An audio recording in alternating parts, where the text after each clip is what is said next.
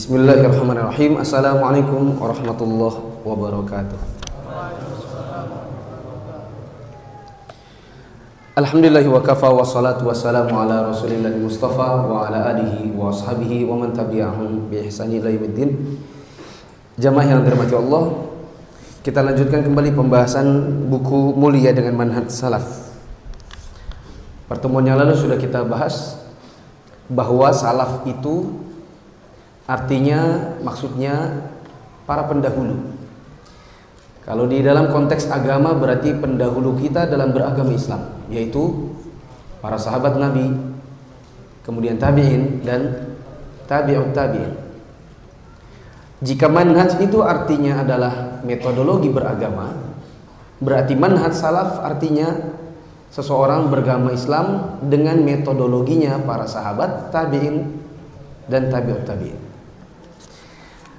Sudah kita sedikit bahas dalil-dalil yang menyuruh kita untuk beragama Islam dengan metodologinya para sahabat Nabi.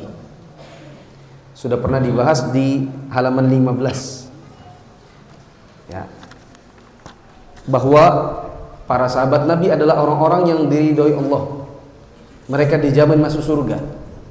Maka logika sederhananya adalah bila seseorang ingin sekolah dan dia ingin nilainya baik, pasti gurunya akan bilang, kalau kau nilainya mau bagus, mau lulus, maka kamu tempuh caranya kakak-kakak kelasmu yang sudah lulus dan nilainya bagus-bagus.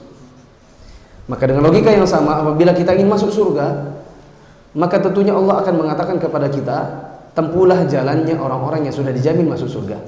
Siapa mereka? Para sahabat Nabi. Itu setidaknya satu di antara sekian banyak dalil yang nanti akan disebutkan lebih banyak lagi pada babnya secara khusus. Kita masuk di halaman 16. Adapun di buku antum, ya juga halaman 16, para ulama lain dan seterusnya. Para ulama lain dari berbagai firqah pun, penulis mengatakan para ulama lain dari berbagai firqah pun mengatakan dan mengakui bahwa yang dimaksud dengan salaf adalah para sahabat radhiyallahu anhum. Imam Al-Ghazali rahimahullah berkata, ketika mendefinisikan kata salaf, yang saya maksud adalah mazhab sahabat dan tabi'in. Al-Bayjuri rahimahullah berkata, maksud dari orang-orang terdahulu atau salaf adalah orang-orang terdahulu dari kalangan para nabi, para sahabat, tabi'in, dan para pengikutnya. Yang dimaksud dengan salaf pertama kali adalah para sahabat ridwanullah alaihim ajma'in, karena Nabi SAW telah menyebutkan yang artinya sebaik-baik manusia adalah pada masaku ini, yaitu masa para sahabat, kemudian yang sesudahnya yaitu masa tabi'in, kemudian yang sesudahnya masa tabi'ut tabi'in. Imam Al-Bukhari rahimahullah dalam kitab sahihnya menyebutkan perkataan Rashid bin Sa'ad rahimahullah, salaf itu suka kepada kuda jantan karena lebih cepat dan lebih berani. Al-Hafidh Ibnu Hajar al-Asqalani rahimahullah, beliau wafat tahun 852 Hijrah, berkata menjelaskan kata salaf dari perkataan Rashid bin Sa'ad di atas, maksudnya dari kalangan para sahabat dan orang-orang setelah mereka. Yang dimaksud adalah para sahabat karena Rashid bin Sa'ad seorang tabi'in, maka salaf menurutnya adalah para sahabat tanpa diragukan lagi. Abdullah ibn Mubarak rahimahullah, beliau wafat tahun 181 Hijrah, berkata di hadapan para tabi'in, tinggalkan hadis Amr bin Thabit karena dia mencaci maki salaf. Salaf yang dimaksud adalah para sahabat karena Ibnu Mubarak adalah seorang tabi'in. Imam Al-Auza'i rahimahullah, beliau wafat tahun 157 Hijrah, seorang imam ahlu sunnah dari Syam, berkata, bersabarlah dirimu atas sunnah, tetaplah tegak sebagaimana para sahabat tegak di atasnya, katakanlah sebagaimana yang mereka katakan, tahanlah dirimu dari apa-apa yang mereka menahan diri darinya, dan ikutilah jalan salafus solih karena akan mencukupimu apa saja yang mencukupi mereka. Berdasarkan keterangan di atas, menjadi jelaslah bahwa kata salaf mutlak ditujukan untuk para sahabat Nabi SAW dan orang-orang yang mengikuti mereka dengan baik, semoga Allah Ta'ala meridhoi mereka semua. Maka barang siapa yang mengikuti mereka dalam agama yang hak ini, maka ia adalah generasi penerus dari sebaik-baik pendahulu yang mulia.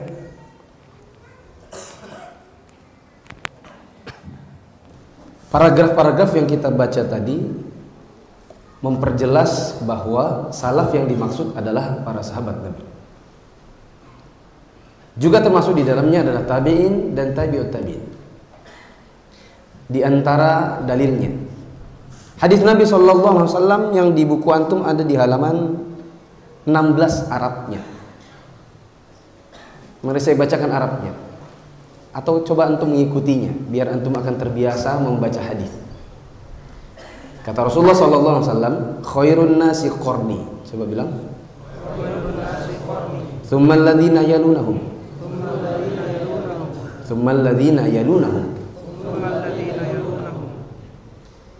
Sebaik-baik manusia itu adalah yang hidup sezaman denganku. Maksudnya sebaik-baik manusia tidak mungkin yang golongannya Abu Jahal. Pasti yang golongannya Abu Bakar. Siapa mereka? Sahabat. Sebaik-baik manusia adalah para sahabat. Kemudian yang hidup sesudah zaman para sahabat yaitu tabi'in. Tabi' itu katanya artinya pengikut. Tabi'un jamak dari tabi'. Tabi'in itu mansub atau majrurnya tabi'un. Antum bisa tahu ini kalau antum ikut kelas bahasa Arab. Nanti setelah Isya kelasnya siapa? Oh, yang percakapan. Ya nanti antum akan juga bertemu dengan penjelasan ini, baik ikut kelasnya Ustaz Zulfadli ataupun ikut kelasnya Ustaz Nadif dan Ustaz Ahmad Fikar. Kemudian yang sesudahnya tabi' berarti tabi'ut tabi'in, para pengikutnya tabi'in. Kalau ada yang mengatakan kepada antum istilah salaf itu istilah yang diada-adakan, sebagaimana sebagian ormas ada yang mengatakan salafi itu membawa manhaj baru, mazhab baru. Karena yang ada di zaman Nabi, yang dikenal di zaman Nabi cuma Al-Quran Sunnah. Kok ada model baru yang ketiga yaitu manhaj sahabat? Bila dia mengatakan demikian kepada antum, maka jawab bahwa istilah salaf atau manhaj salaf itu bukan baru Ustaz Yazid Abdul Qadir Jawas yang ngomong. Sudah dari zaman dahulu. Misalnya Imam Al-Ghazali. Imam Al-Ghazali adalah ulama bermazhab Syafi'i. Beliau ahli fikih. Beliau mengatakan tentang definisi salaf, kata dia, maksud saya adalah sahabat dan tabi'in. Berarti istilah manhaj salaf bukan baru sekali ini dimunculkan di Indonesia. Dari zaman para ulama terdahulu. Imam Al-Bukhari, siapa yang tidak kenal beliau? Beliau mengatakan salaf itu suka kepada kuda jantan. Salaf yang dimaksud tentu bukannya roja, karena hidup duluan mana Imam Bukhari atau TV roja. Karena orang di zaman ini kalau di Indonesia mengatakan siapa sih salaf itu, mereka bilang TV roja. Itu definisi yang salah. Makanya kadang-kadang jadi menjelek-jelekkan karena menyandarkan kata salaf itu pada yang bukan tempatnya. Salaf bukan roja. Roja menisbatkan diri pada salaf, tapi salaf bukan roja. Zamannya Imam Bukhari sudah disebutkan kata salaf. Maka kalau di Indonesia siapa salaf? Salaf itu yang suka TV roja, itu yang golongannya Firanda dan Dirja. Kita bilang Anda salah. Salaf itu sahabat, tabi'in dan tabi'ut tabi'in. Adapun orang-orang yang Anda sebut, mereka pun menisbatkan diri pada salaf. Imam Ibnu Hajar, ini ulama terdahulu, hidup sebelum kita kurang lebih 600 tahun yang lalu. Dia mengatakan salaf itu adalah sahabat dan orang-orang setelah mereka. Tentu yang dimaksud adalah yang soleh-soleh saja, karena di zaman sahabat ada juga yang toleh, ada yang soleh, ada yang toleh. Toleh itu maksudnya apa ya? Bejat ya. Seperti Abu Jahal, Abu Lahab itu ada di zamannya Nabi ya. Bergaul dengan sahabat Nabi. Abdullah bin Mubarak dia mengatakan jangan ikuti Amr bin Thabit karena dia mencaci maki salaf. Antum perhatikan Ibnu Mubarak itu adalah tabaqatnya, levelnya level tabi'in. Salaf kemarin artinya apa? dahulu. Berarti yang sebelumnya, berarti yang dimaksudkan Abdullah bin Mubarak siapa? Sahabat. Karena dia adalah tabi'in, pendahulunya dia siapa? Sahabat. Sebagaimana kalau ada anak semester 5 mengatakan, jangan ikuti yang semester 4 ini. Yang semester 4 ini tahu, so tahu. Ikuti yang salaf kita. Maksudnya yang semester berapa? 6, 7 dan seterusnya. Dari ini semua, tidak usah kita panjang lebarkan lagi. Maka yang dimaksud dengan salaf itu sahabat, tabi'in, dan tabi'ut tabi'in. Tentunya yang dimaksud adalah orang-orang yang hidup sezaman dengan Nabi, beriman kepada Nabi, wafat dalam keadaan beriman. Karena ada di zaman Nabi yang dia beriman kepada Nabi, sepeninggal dengan Nabi dia murtad. Seperti Musailamah Al-Kadzdzab. Nah. Sekarang definisi salaf menurut zaman. Berkata penulis, definisi salaf menurut zaman. Adapun dari sisi zaman, kata salaf digunakan untuk menunjukkan kepada sebaik-baik kurun atau masa, dan yang lebih patut dicontoh dan diikuti, yaitu 3 kurun yang pertama dalam Islam yang diutamakan, yang disaksikan dan disifati dengan kebaikan melalui lisan sebaik-baik manusia, yaitu Rasulullah SAW. Akan tetapi pembatasan secara waktu tidaklah mutlak tepat, karena kita mengetahui bahwa beberapa sekte bid'ah dan sesat telah muncul pada masa-masa tersebut. Afwan, sebelum dilanjutkan, tadi yang mengatakan khairun nasi qarni tsumma alladziina yalunahum tsumma alladziina yalunahum, sebaik-baik manusia ada yang hidup sezamanku, itu yang ngomong siapa? Rasulullah. Ibaratnya kalau dosen bilang sebaik-baik murid saya itu yang angkatan 2003, 2002 dan 2001. Ada pun yang 2015 ke bawah sini hancur-hancur semua. Kalau ada dosen mengatakan begitu, dia praksisikan bahwa angkatan yang dia sebutkan itu adalah orang yang baik-baik, yang semuanya pintar-pintar misalnya. Kalau dia misalnya teknik informatika, dia bilang semua yang angkatan 2001 itu semua pintar coding.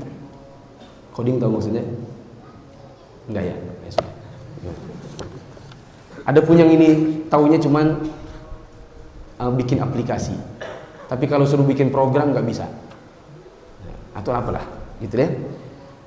Maka jamaah yang dirahmati Allah, kita perlu perhatikan bahwa persaksian bahwa sahabat tabi'in dan tabi'ut tabi'in adalah orang-orang yang paling baik itu datang dari lisannya Nabi SAW. Maka kalau itu adalah orang-orang yang direkomendasikan, maka wajar kalau kemudian kita harusnya beragama dengan modelnya mereka. Saya mencoba sedikit-sedikit, mungkin di sebagian kajian saya yang lain, contoh-contoh yang akan saya sebutkan juga sering antum dengar, khususnya antum-antum yang memang sering kajian di majelis saya, jangan bosan untuk mendengarkan contoh-contohnya. Contoh jemaah, ada orang mengatakan bahwa sunnah membawa bunga di kuburan, menaburkan air di atasnya, dan mengazankan manakala menguburkan mayatnya. Kita ambil contoh yang pertama saja, bahwa sebagian orang mengatakan kalau pergi ke kuburan bawa bunga. Kalau kita tanya dalil Anda apa, maka dia bilang dalil yang sahih dari Ibnu Abbas radhiyallahu anhu. Nabi sallallahu alaihi wasallam pada suatu malam berjalan mengelilingi kota Madinah atau Mekah. Madinah atau Mekah berarti perawinya lupa apakah Madinah atau Mekah. Tidak penting apakah Madinah atau Mekah, pokoknya Nabi berjalan mengelilingi kota. Maka Nabi SAW melewati kuburan dan mendapati ada 2 buah kuburan yang di dalamnya keduanya disiksa. Maka Nabi SAW mengatakan kepada yang menemani beliau, 2 kubur ini disiksa. Yang ini disiksa karena dulu suka namimah. Apa itu namimah? Ngadu domba orang, suka mindah-mindahkan omongan. Adapun yang satu lagi ini, dia disiksa karena kalau buang air kecil tidak menjaga dirinya dari najis. Ada yang mengatakan dengan tafsiran yang lain, dia kalau buang air kecil tidak menutup dirinya dari pandangan manusia. Ya. Tasattur dalam hadis itu ada yang mengatakan tasattur yaitu menjaga diri jangan sampai terkena najis, maka dia melindungi dirinya dari najis. Ada yang mengatakan tasatur di situ maksudnya adalah apa tadi? Menjaga diri supaya tidak terpandang oleh mata manusia. Sampai sini hadisnya paham? Maka Nabi SAW kemudian berjalan sedikit mencari pelepah kurma yang masih basah. Dapat pelepah kurma dipatah dua oleh beliau, atau dibelah dua, bagaimana lah, pokoknya pelepah kurma bisa dibelah dua. Potongan pelepah kurma yang satu diletakkan di kubur yang namimah, potongan satunya diletakkan di atas kubur yang kalau buang air kecil tidak menjaga dirinya dari najis atau tidak menjaga dirinya dari pandangan manusia. Lalu Nabi SAW mengatakan, selama kedua pelepah kurma ini masih basah, maka siksa untuk kedua kubur ini diringankan. Sampai sini paham? Hadis sahih. Inilah yang dijadikan dalil, dan cuma satu-satunya dalil ya ini aja. Dalil bahwasanya kalau pergi ke kuburan bawalah tanaman, karena di Indonesia nggak ada kurma. Ada sekarang ya, tapi jauh. Yang adanya mawar kenanga, mawar apa? Melati kenanga, mawar bakung cempaka. Ya. Dosa dinyanyikan. Ya. Dijual di hadapan gapura kuburan, banyak ibu-ibu yang jual. Daripada capek-capek kurma, maka beli situ saja. Tujuannya apa? Yang mengamalkan hadis Nabi, karena Nabi melakukannya. Maka kita jawab, manhaj Anda apa? Dia bilang, saya Islam. Oke, saya tahu juga Islam. Tapi permasalahannya, manhaj atau cara atau metodologi Anda berpikir menerjemahkan dalil ini tadi yang sahih ini menjadi bawa-bawa bunga, itu manhajnya siapa? Nabi mengatakan sebaik-baik manusia adalah yang hidup sesama denganku. Siapa tadi? Sahabat. Pertanyaannya, apakah sahabat melakukannya? Saya tidak nanya antum. Kita nanya kepada, ini ceritanya dialog virtual. Kita tanya kepada mereka, apakah sahabat melakukannya? Apakah pernah dilakukan oleh Abu Bakar kah, Umar kah, Utsman kah, Ali kah?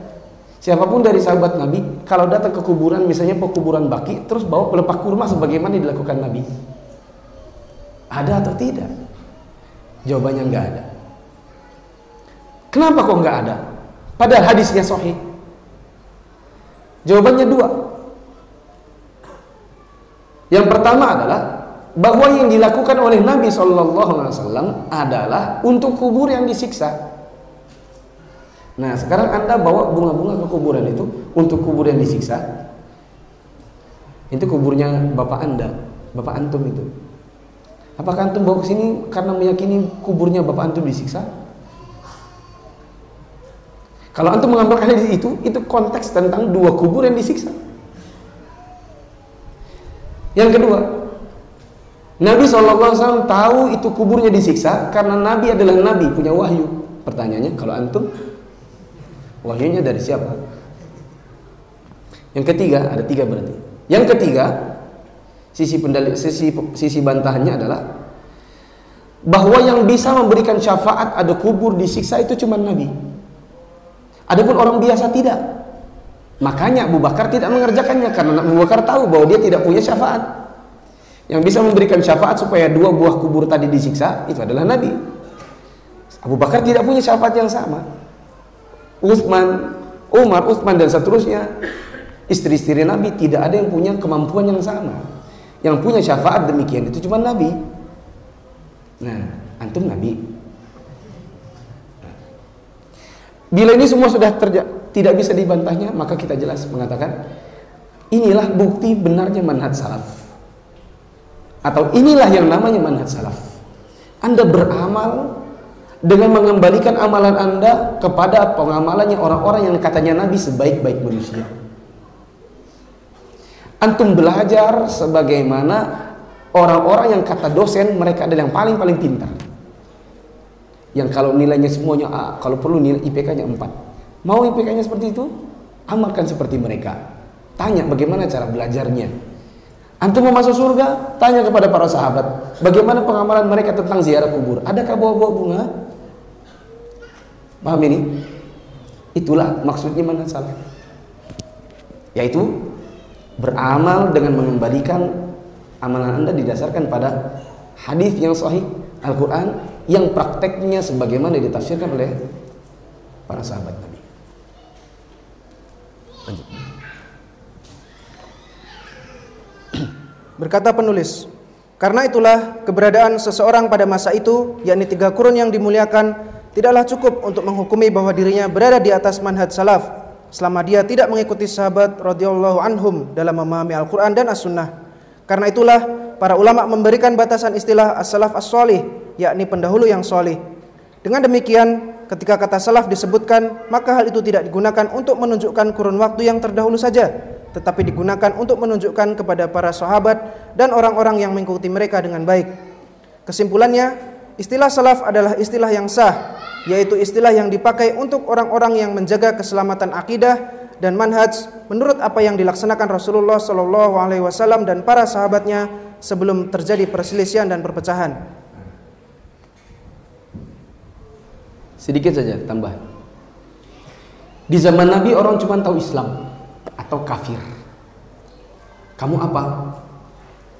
Jawabannya cuman imma Islam, imma Yahudi, Nasrani, pokoknya yang kafir. Di zaman setelahnya Nabi wafat, maka mulai berkembang ajaran-ajaran baru. Ada ajaran Khawarij, ada ajaran Syiah. Maka setelah penjelangnya Nabi, tidak lagi cukup mengatakan Islam atau apa kafir, tidak cukup itu, karena banyak orang mengatakan saya Islam, tapi pemahamannya tidak sebagian pemahaman sahabat. Makanya sampai-sampai Aisyah ketika didatangi seorang perempuan, dia tanya tentang apakah ada qada sholat, ya, ketika untuk wanita yang haid. Maka Aisyah sampai bertanya, aharuriyatin anti, apakah kamu adalah wanita Khawarij? Ditanya manhajnya, bukan lagi kamu Islam atau Yahudi, bukan gitu nanyanya. Paham nggak maksud saya ini? Sepeninggalnya Nabi, para sahabat tidak lagi hanya bertanya agamamu apa, tapi manhajmu apa. Terbukti dari perkataan Aisyah kepada seorang wanita yang bertanya, yang bertanyanya dianggapnya agak nyeleneh, maka Aisyah bertanya, aharuriyatin anti, apakah kamu wanita haruriyah? Wanita haruriyah maksudnya manhaj Khawarij. Apakah kamu wanita haruriyah Khawarij? Wanita itu mengatakan, oh enggak, saya cuma bertanya saja. Bukan cuma sekedar pertanyaan, kau Islam atau Yahudi atau Nasrani, tapi langsung manhaj. Kau ikuti para sahabat atau orang-orang Khawarij.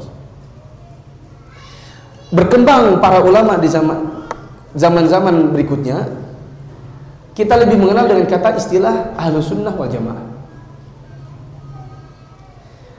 Lalu kemudian kita dapati Ahlus Sunnah wal Jamaah ini diperebutkan oleh banyak kelompok yang ternyata dalam prakteknya mereka beda-beda.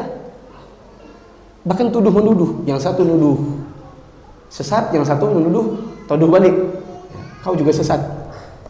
Tapi namanya sama. Apa namanya? Ahlus Sunnah wal Jamaah. Kan aneh jadinya.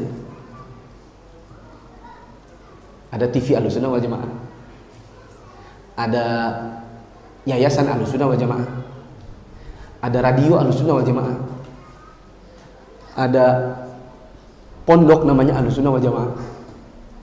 Semua menyebut dirinya Ahlus Sunnah wal Jamaah, tapi praktiknya beda-beda. Maka kemudian para ulama setelahnya banyak memunculkan kata salaf, ya. Apalagi ulama-ulama kontemporer di zaman ini saat manhaj menyimpang lebih banyak lagi. Maka orang mengatakan, oke, kau Ahlus Sunnah wal Jamaah, silahkan saja mengakuinya, tapi kau salafi atau bukan? Dimunculkan kata salaf karena biasanya orang-orang yang menyimpang gak suka dengan kata salafi atau salafiyah. Mari kita bahas apa itu salafiyah berikutnya. Makna salafiyah.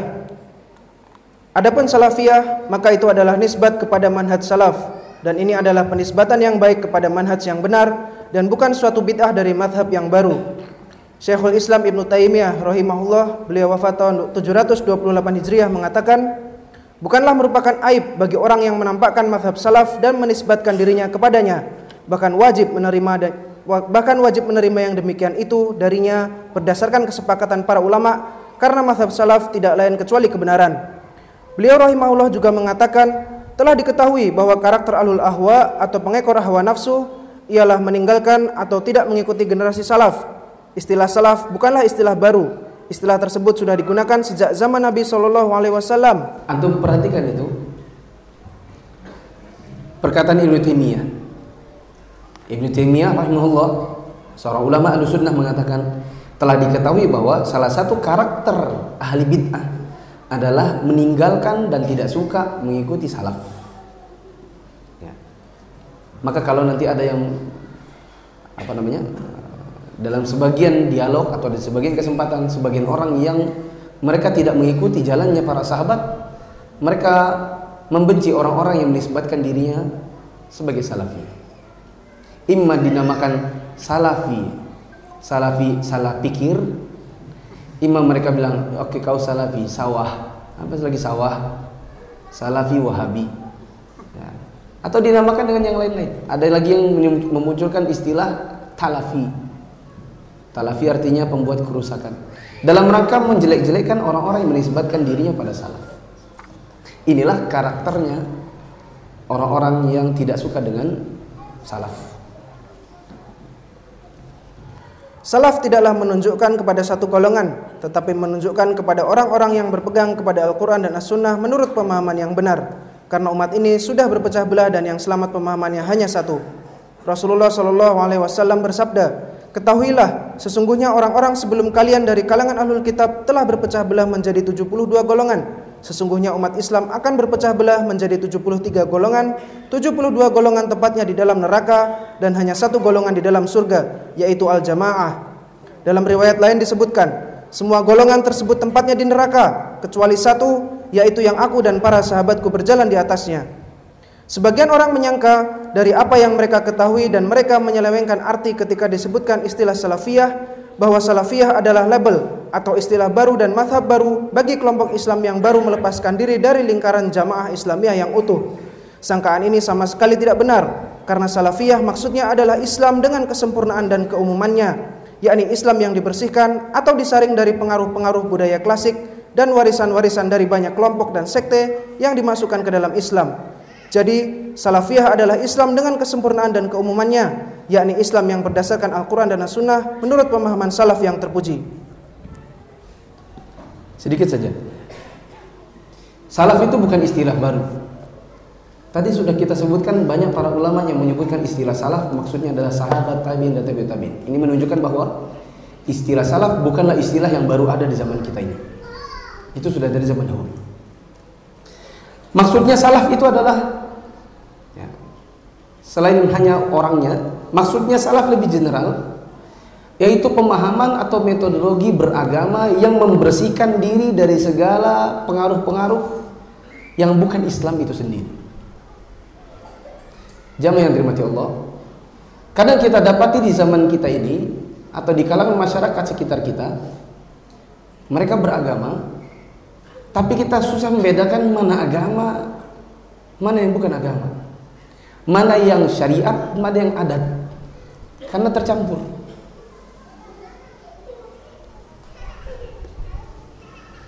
Nyontohinnya agak susah, tapi yang tadi aja, tabur-tabur bunga. Kalau antum kembalikan ke syariat, maka antum nggak akan dapati kecuali sekedar perbuatan Nabi satu-satunya. Tapi kalau antum kembalikan ke adat, banyak. Makanya orang-orang tua kita atau nenek-nenek kita zaman dahulu mengatakan, kalau ditanya, "Nek, ini apa dalilnya?" Dia bilang, "Ini sudah adat kita dari zaman dahulu. Dari zaman kamu belum hidup juga kami sudah ada." Ya. Zaman dulu kamu masih main kelereng, nenek sudah begini. Gitu. Ya. Ini jamaah yang perlu dikuningi, yang perlu distabilkan. Salafiyah. Ya. Mana tadi? Salafiyah maksudnya adalah Islam yang dibersihkan, disaring dari kegagalan-kegagalan budaya klasik, disaring dari warisan-warisan banyak kelompok dan sekte, termasuk juga suku-suku, dengan kesempurnaan dan keumumannya, kembalikan kepada Al-Quran dan Sunnah berdasarkan pemahaman sahabat Nabi. Nah,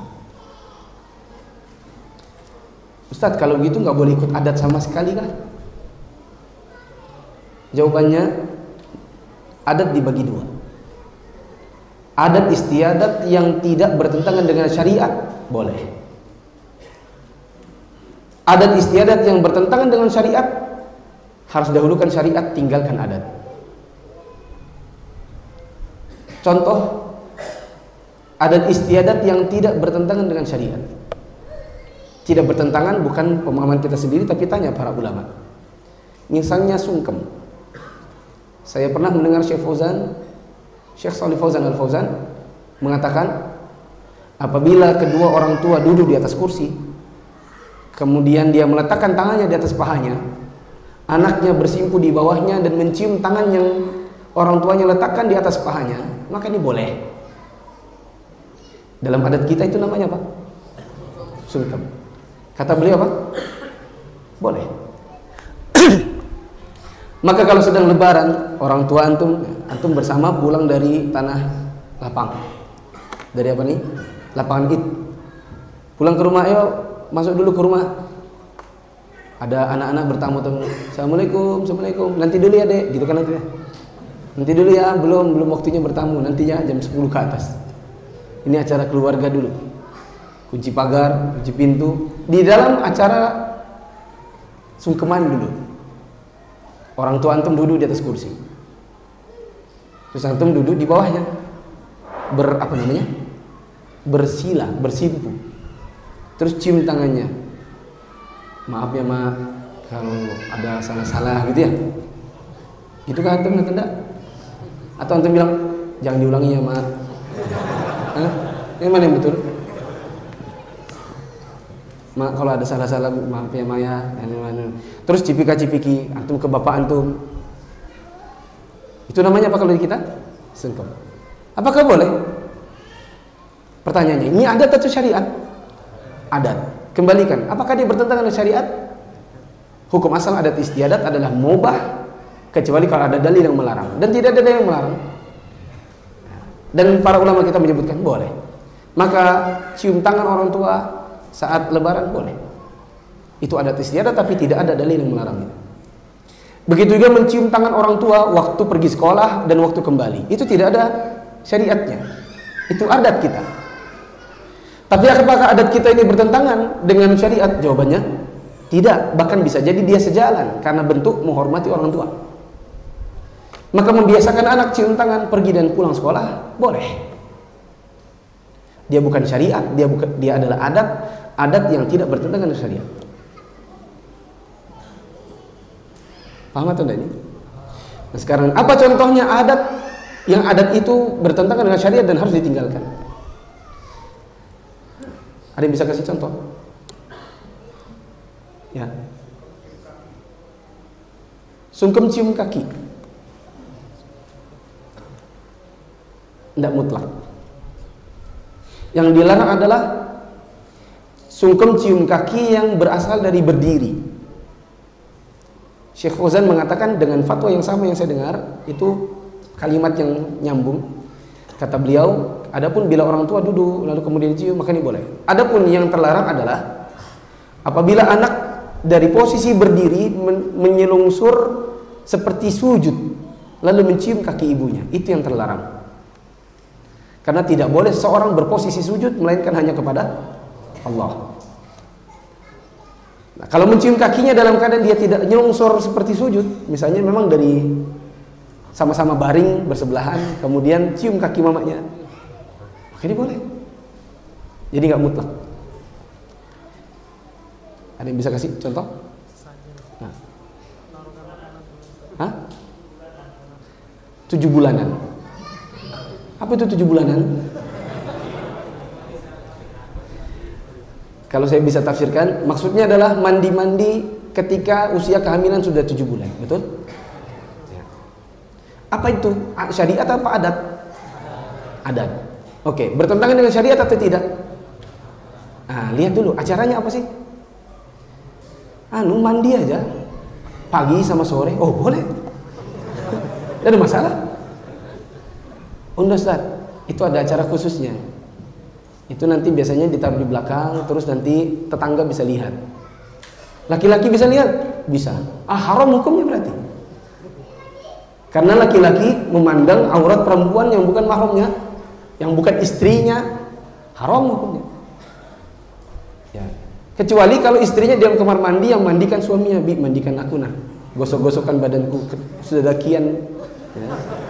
Beli alat gosok," nggak masalah, karena suami boleh lihat istri, alat istri, mutlak tak terlarang.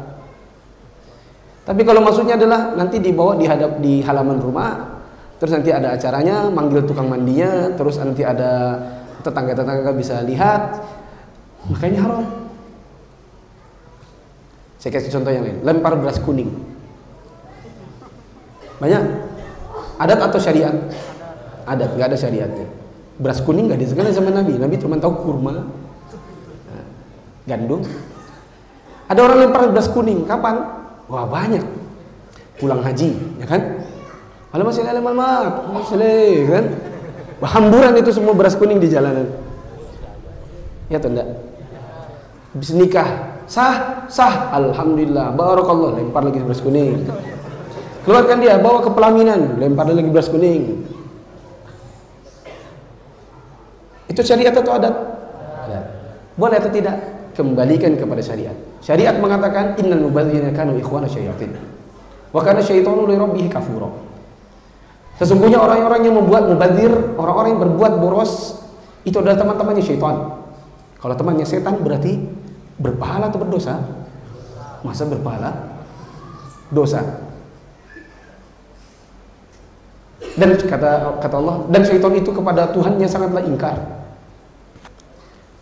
Kalau beras itu dilempar jatuh di tanah, adakah yang memungut dan kemudian dimakan? Tidak ada. Tidak ada ya. Oh kasih ayam. Iya kalau ada ayam, karena perbuatan itu tidak semuanya dikata ayam. Bahkan ayam kalau bisa dikurung dulu, karena nanti daripada dia ngacau di situ. Ya atau tidak? Sekarang kalau beras kuningnya kasih orang miskin, berpahala atau berdosa? Berpahala. Berarti dia bertentangan. Kalau habis nikah, akad, sah, sudah, terus keliling-keliling nampan, di situ ada telur. Jadi telurnya dikeluarkan, diinjak, pecahlah dia. Pecah perang, pecah cangkangnya, bisa diceplok? Gak bisa. Anggaplah diceplok, kasih makan yang nyinjak tadi, mau dia? Enggak. Kalau dikasih orang miskin, berpahala atau enggak? Berpahala. Berarti itu tidak boleh. Ada yang bertentangan dengan syariat. Mungkin ada yang nggak suka. Wah itu semua nggak boleh, adat kayak gitu nggak boleh semua. Oke, saya kasih yang lain. Koteka, atau koteka? Iren Jaya atau Papua ya, mungkin mukanya dicoret-coret kasih putih. Kalau perempuannya hanya dikasih jerami, jadi buah dada mereka bergelantungan, bisa dilihat laki-laki yang lain. Bahkan antum kalau berkunjung ke sana antum bisa lihat, dan hilang semua hafalan Quran antum.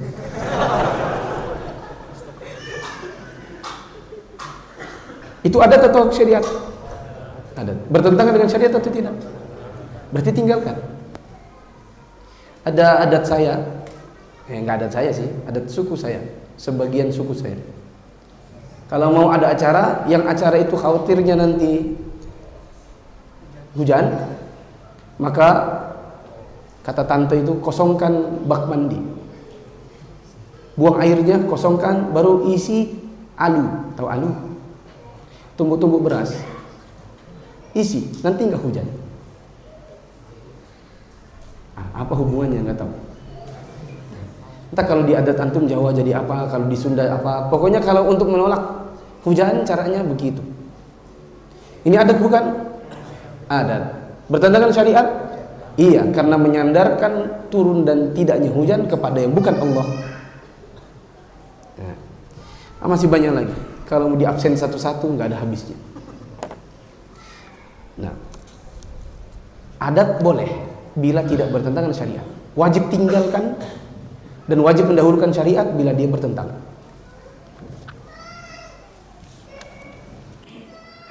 Berkata penulis, sangkaan ini sesungguhnya hanyalah muncul dari angan-angan kaum yang ingin menghindari kalimat yang baik dan berkah yang akarnya menancap kuat dalam sejarah umat ini hingga sampai ke generasi pertama yaitu sahabat. Sampai-sampai mereka mengira bahwa kata salafiyah adalah hasil dari gerakan pembaharuan yang dibawa oleh Jamaluddin Al-Afghani Al-Irani. Ia lahir tahun 1254 Hijriah dan wafat tahun 1314 Hijriah. Dan Muhammad Abduh lahir pada akhir tahun 1265 Hijriah dan wafat tahun 1323 Hijriah pada masa penjajahan Inggris di Mesir. Dan orang yang mengucapkan hal ini atau yang menyebarkannya adalah orang yang tidak mengetahui sejarah dari kata istilah salaf yang sanadnya bersambung kepada generasi salafus sholih, baik dari sisi makna, akar kata maupun waktu. Padahal ulama-ulama terdahulu mensifati setiap orang yang mengikuti pemahamannya sahabat radhiyallahu anhum dalam masalah akidah dan manhaj dengan istilah salafi. Dari penjabaran makna salafiyah baik dari sisi pengertian maupun penisbatan kepadanya, nampak jelaslah kesalahan para penulis dan pemikir yang menganggap penisbatan diri kepada salafus sholih, dai-dai yang menyeru kepadanya, bermanhaj dengan manhajnya, dan memperingatkan orang-orang yang menyelisihnya sebagai bagian dari firqah atau kelompok yang banyak meracuni umat Islam. Bahkan mereka menganggap bahwa mengingatkan umat dari manhaj yang menyimpang adalah penyebab perpecahan. Allah musta'an. Faedah yang paling penting dari yang barusan dibaca, banyak orang yang menganggap bahwa kembali ke manhaj salaf itu berarti memecah belah. Ini pemikiran karena menganggap semua orang harus toleransi satu sama yang lain apapun yang dilakukan oleh yang berlawanan dengannya. Sehingga mereka mengatakan jangan ikut salaf. Karena orang-orang yang suka bermanhaj salaf itu ada orang yang suka memecah belah, bikin kaum muslimin satu dengan lainnya berkelahi. Kita jawab terbalik. Yang ada dai-dai yang bermanhaj salaf justru mengajak kita untuk bersatu, tapi bersatu dengan persatuan yang hakiki, bukan persatuan semu. Bagaimana itu persatuan semu? Allah bilang tahsabuhum jami'an wa qulubuhum syatta. Nampaknya kelihatannya nyatu, tapi sebenarnya pecah belah. Mohon maaf, saya kutip perkataan Ustaz Yazid. Persatuan semu itu persatuan kebun binatang. Tapi saya tidak mengatakan orang-orang kayak kita menjadi binatang, bukan. Sebagian orang dengan apa, terlalu kanak-kanakan. Oh, apa itu? Masa kita dibilang binatang? Siapa yang bilang Anda binatang? Kita mengatakan analogi persatuan semu itu persatuan ala kebun binatang. Antum melihat binatang-binatang di kebun binatang? Depannya gapuranya tulisnya kebun binatang. Antum masuk, mereka jadi satu tempat, tapi tempatnya tok, di mana masing-masing punya kandang yang kalau dibuka kandangnya mereka akan saling serang satu sama yang lain. Ini namanya persatuan semu, persatuan yang cuma kelihatannya nyatu, di mana ada sekat-sekat di sana, beda-beda satu sama yang lain. Ketika sekatnya dibuka, maka mereka akan berperang satu sama yang lain. Yang benar itu adalah persatuan yang hakiki. Dan persatuan yang hakiki itu adalah di bawah dalil Al-Quran dan Sunnah, sebagaimana yang dipahami oleh pemahaman para sahabat. Ini logika jemaah, coba perhatikan. Dari gunung itu turun air hujan, ngalir terus sampai laut. Semakin dekat ke gunung, semakin jernih, iya atau tidak? Semakin turun ke bawah, semakin keruh. Semakin datang ke laut, semakin coklat. Kenapa? Waktu turun ke gunung, di bawah ada pemukiman. Di situ orang kencing. Di situ orang buang air besar. Maka air yang tadi dia jernih turun, tercampurlah dengan kotoran-kotoran. Maka mulailah dia jadi keruh. Tercampur dengan lumpur, tercampur dengan yang lainnya, jadilah di sana coklat. Antum perhatikan lagi, itu aliran, tidak semuanya jadi satu begini, set, tidak begitu. Waktu turun, nanti ada yang nyimpang, alirannya belok. Nah, semakin belok semakin jauh, nggak ketemu sama lautnya, nggak ketemu ujungnya. Dia lari, meresap, hilang. Begini, nyimpang. Yang namanya pemahaman yang benar, persatuan yang benar adalah persatuan yang sifatnya alir-ngalir jadi satu. Dan masih jernih. Belum tercampurkan dengan yang lain-lain.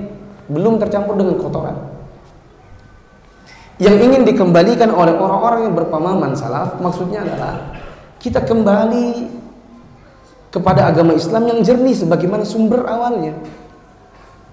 Karena semakin jauh tercampur dengan pemikiran manusia, semakin kotor dia. Ada yang mencampurnya dengan adat, jadilah nanti kalau meninggal ada acara apa dan apa, tercampur dengan adat. Ada yang namanya syariat pergi ke kubur, tercampur dengan adat, jadilah yang lain-lain.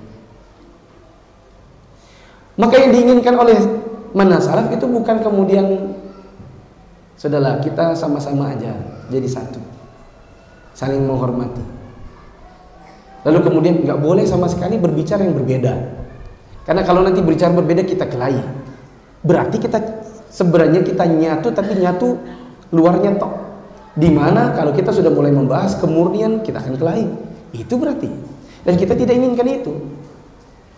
Yang diinginkan adalah bersatu di atas dalil, di mana persatuannya persatuan hakiki, bukan persatuan semua.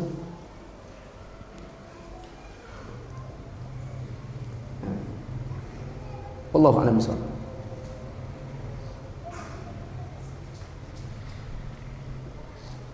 Persatuan yang diinginkan bukan persatuan model kebun binatang,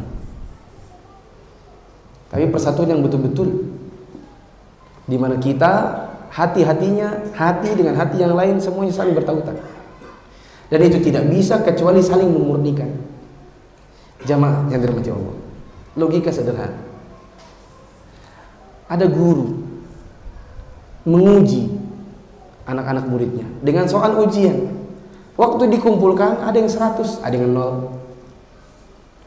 Kata gurunya, ini salah, ini salah, ini salah, ini salah, ini salah. Pertanyaannya, apa kamu anak muridnya bilang begini? Ibu, hormatilah saya. Apapun jawaban saya harusnya benar saja. Kita saling menghormati. Bisa atau tidak? Enggak, orang kalau salah harus dikasih kata ini salah, supaya dia kembali ke jalan yang lurus. Anggaplah kalau itu adalah kuliah teknik sipil, diberitahu ini salah mas cara hitungmu. Kalau cara ngitung begini, ini salah rumus. Kalau kau nanti bikin jembatan, rumusmu begini, nanti ambruk itu jembatan, karena kamu salah menghitungnya. Kekuatan misalnya perbandingan semen dengan pasir, kekerasan beton, tebal, tinggi, lengkungan, besar lingkarannya, si tonggaknya ke lautnya, kedalaman tiangnya. Kalau kamu tidak perhatikan ini, mati manusia banyak gara-gara kamu.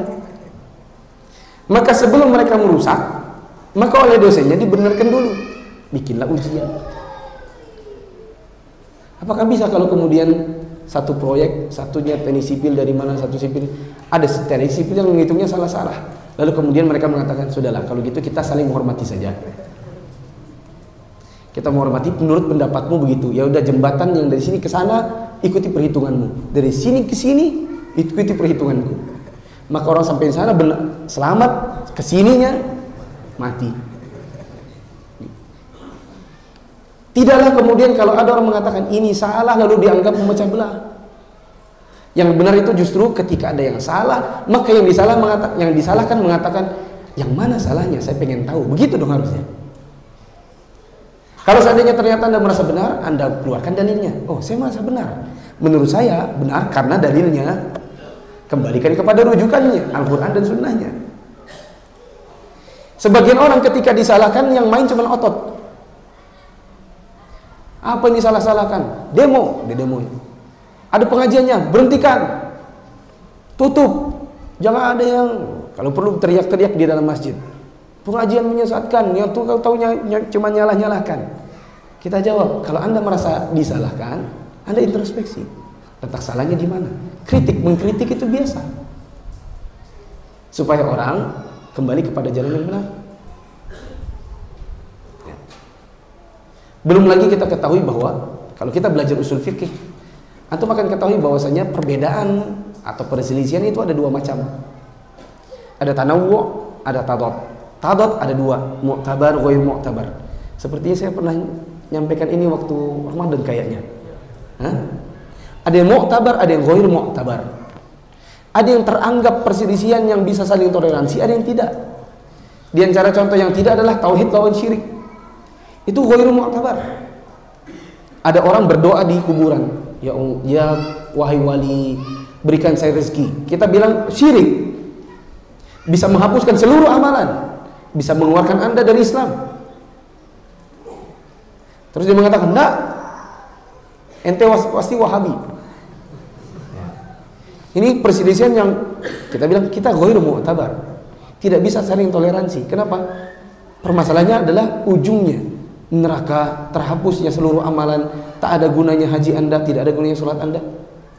Perselisihan kita ini harus dikomunikasikan. Kita berdebat dengan dalil-dalil. Nah, sekarang datanglah sebagian orang mengatakan, "Enggak usah bicara tauhid. Nanti kalau bicara tauhid, nanti kelahi." Kita bilang, "Jangan kelahi. Diskusi."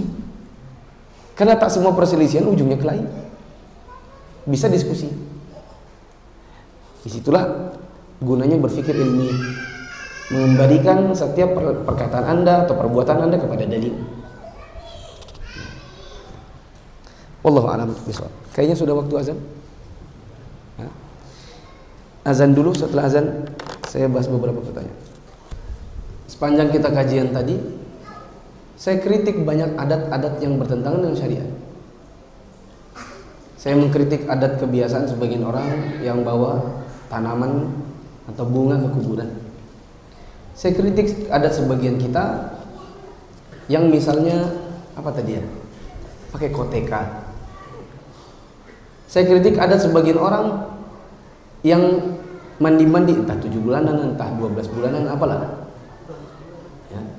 Yang penting mandi-mandi di hadapan laki-laki yang bukan mahramnya.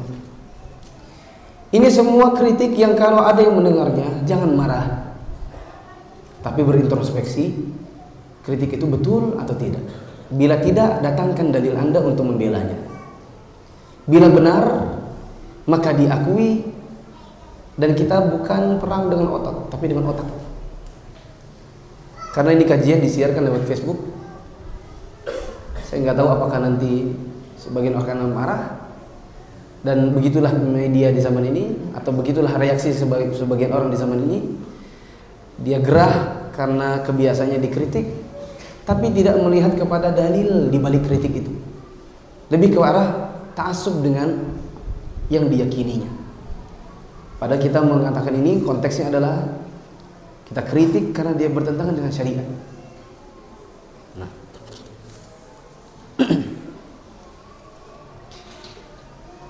Ustaz, bagaimana cara menolak ajaran acara tahlil kematian?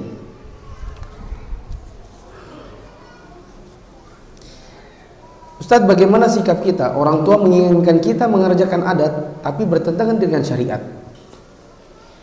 Kita diancam jika tidak dikeluarkan dari hubungan keluarga.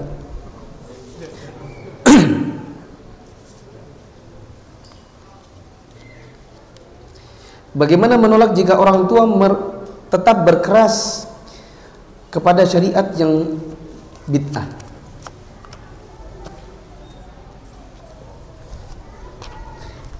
Itu semua pertanyaan nadanya sama.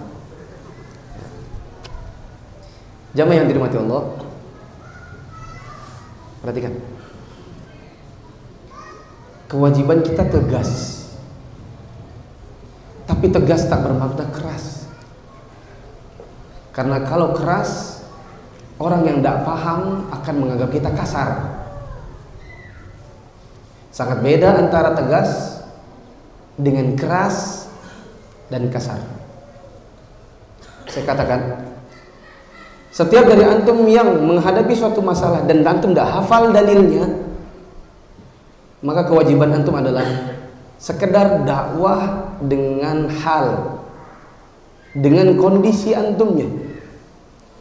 Jangan sekali-kali masuk dalam ranah perdebatan. Ini arahan saya.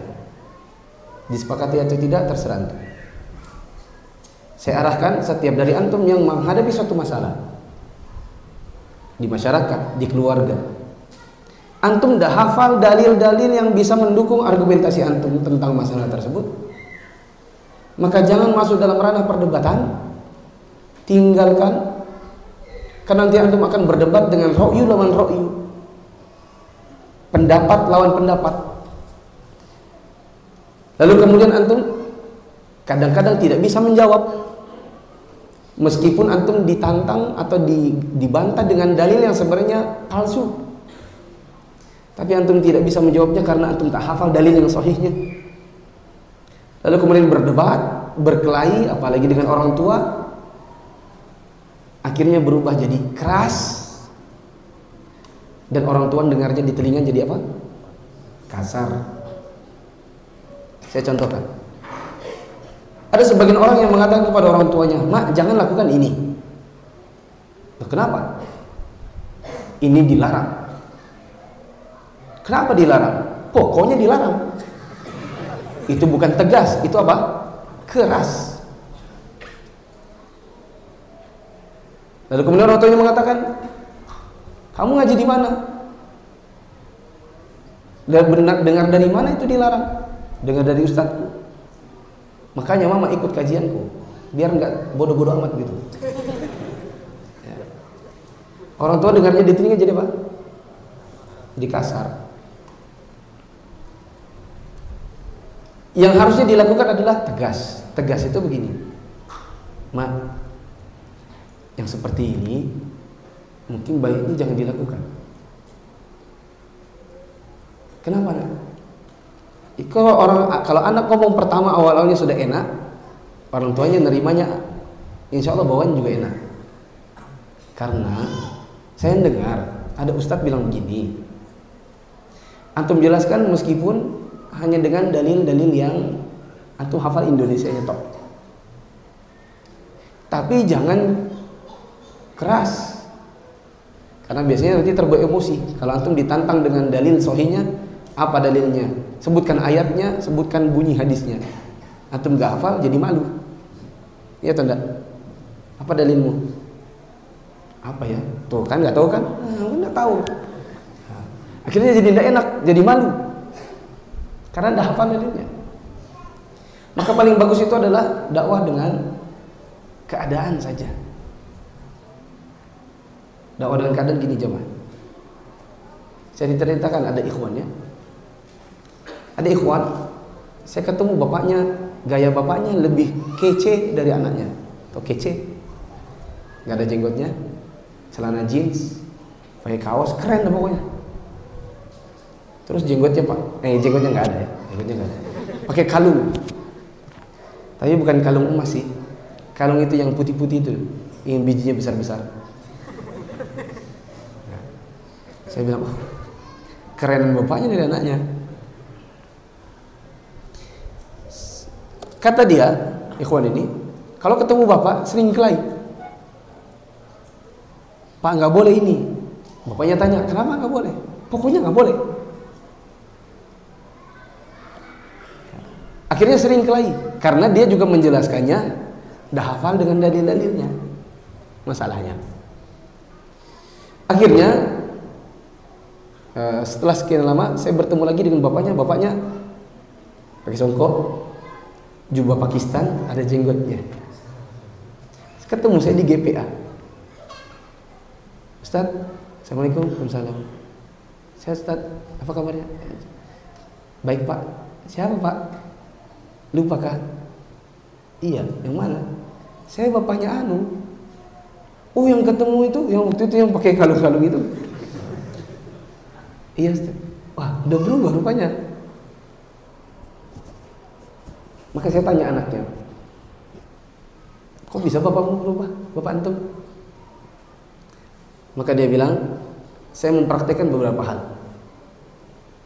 Satu, dulu kan suka kelahi, berkelahi, saya nggak bisa keluar dalil, bapak juga maunya pokoknya adatnya dia, jadi nggak pernah selesai perdebatan itu. Maka satu, menghindari perdebatan. Karena nanti dengan orang tua jadinya kelahi. Dua, kalau datangnya orang tua sering bawa hadiah. Tiga, saya lupa ingat ya, ini beberapa tahun yang lalu. Yang ketiga, yang biasanya tidak ada peluk cium jadinya peluk cium. Pokoknya yang saya ingat dari kata-katanya peluk, yang selama ini belum pernah ada, sehingga bapaknya merasakan ada getaran di hatinya. Yang selama ini dengan anaknya nggak pernah, yang ada anak datang kelahi, anak pulang alhamdulillah ya. Pulang itu yang suka bita-bitakan. Yang ada ketika dia pulang kok ada rasa rindu, mungkin begitu ya saya baca. Yang keempat, ketika memeluk atau mencium sambil mengatakan jangan lupa sholat, jaga kesehatan. Jangan lupa sholat, jaga kesehatan. Kata-kata yang manis menurut saya, yang didengar di telinganya orang tua enak. Sehingga akhirnya kemudian orang tua lama-kelamaan ketika dia merasakan anaknya semakin belajar, ikut sebuah pengajian yang entah pengajian itu di mana, dia datang dan membawa perubahan. Maka orang tua pun akhirnya bertanya, di mana sih kamu ngaji? Coba ajak-ajak bapak. Bapaknya ikut, berubahlah bapaknya. Ada dari antum di sini, ada juga anaknya di sini. Maksudnya dari antum tuh ada orang. Ngomonglah mamanya sama saya. Mamanya bilang gini, Ustaz, tahukah anak saya itu dulu ku injak-injak. Tar dulu, kenapa? Gak sholat. Sering ku injak. Sholat kamu, kau mau jadi apa? Dulu tuh. Kalau aku bilang, nak coba begini, dia bilang apa sih mama ini? Tapi sejak ikut pengajiannya, pengajian saya maksudnya, subuh-subuh sudah bangun. Terus kalau dikasih tahu, nak coba begini, iya ma, yang dulunya apa sih mama ini jadi apa? Iya ma. Ada kalau dia makan, diangkatnya sendiri piringnya, dicucinya sendiri. Berubah loh. Meskipun saya tidak bisa ikut suruhannya. Dia suruh saya berjilbab panjang, belum bisa saya, soalnya saya masih kerja. Begitu. Maksud saya gini, kalau antum menunjukkan yang baik, insya Allah orang tua antum akan terima. Kan tadi kan pertanyaannya kurang lebih begitu. Diajak begini, diajak begitu, dipaksakan begini, dipaksakan begitu. Apa yang perlu saya lakukan? Yang antum perlu lakukan adalah satu, hindari berdebat dengan orang tua. Apalagi kalau antum tidak hafal dalil-dalilnya. Dua, berdakwah dengan keadaan. Antum berikan kebaikan-kebaikan, akhlak yang baik. Antum berikan hadiah. Antum berikan ciuman di tangannya, di pipinya, di jidatnya. Antum pernah nggak cium pipi bapak antum misalnya? Pernah Ustaz? Oh masa nggak pernah. Kapan? Waktu kecil. Waktu kecil. Sekarang waktu besar? Setelah ngaji? Wah susah itu. Daratkan bibir antum di pipinya. Tunjukkan bahwasanya antum setelah ngaji justru jadi lebih berubah. Nanti lama-lama dia akan tanya. Insya Allah dia akan tanya gini. Nah, bapak ini kan suka tahlilan. Kamu kan gak pernah. Sebenarnya boleh gak sih? Nah, kalau sudah dia ngomong gitu, baru antum ngomong. Gak boleh, Pak. Kenapa gak boleh? Nah, gini, Pak. Baru antum jelaskan, meskipun antum udah hafal dalilnya. Meskipun antum cuma bisa menjelaskan dengan bahasa Indonesianya. Karena kalau orang tua sudah tertentu, apa sudah antum raih hatinya, nanti insya Allah dia sendiri akan tanya. Sebenarnya boleh gak? Ketika nanti dia sudah tanya, baru antum bilang itu tidak boleh karena saya pernah mendengar bahwasanya.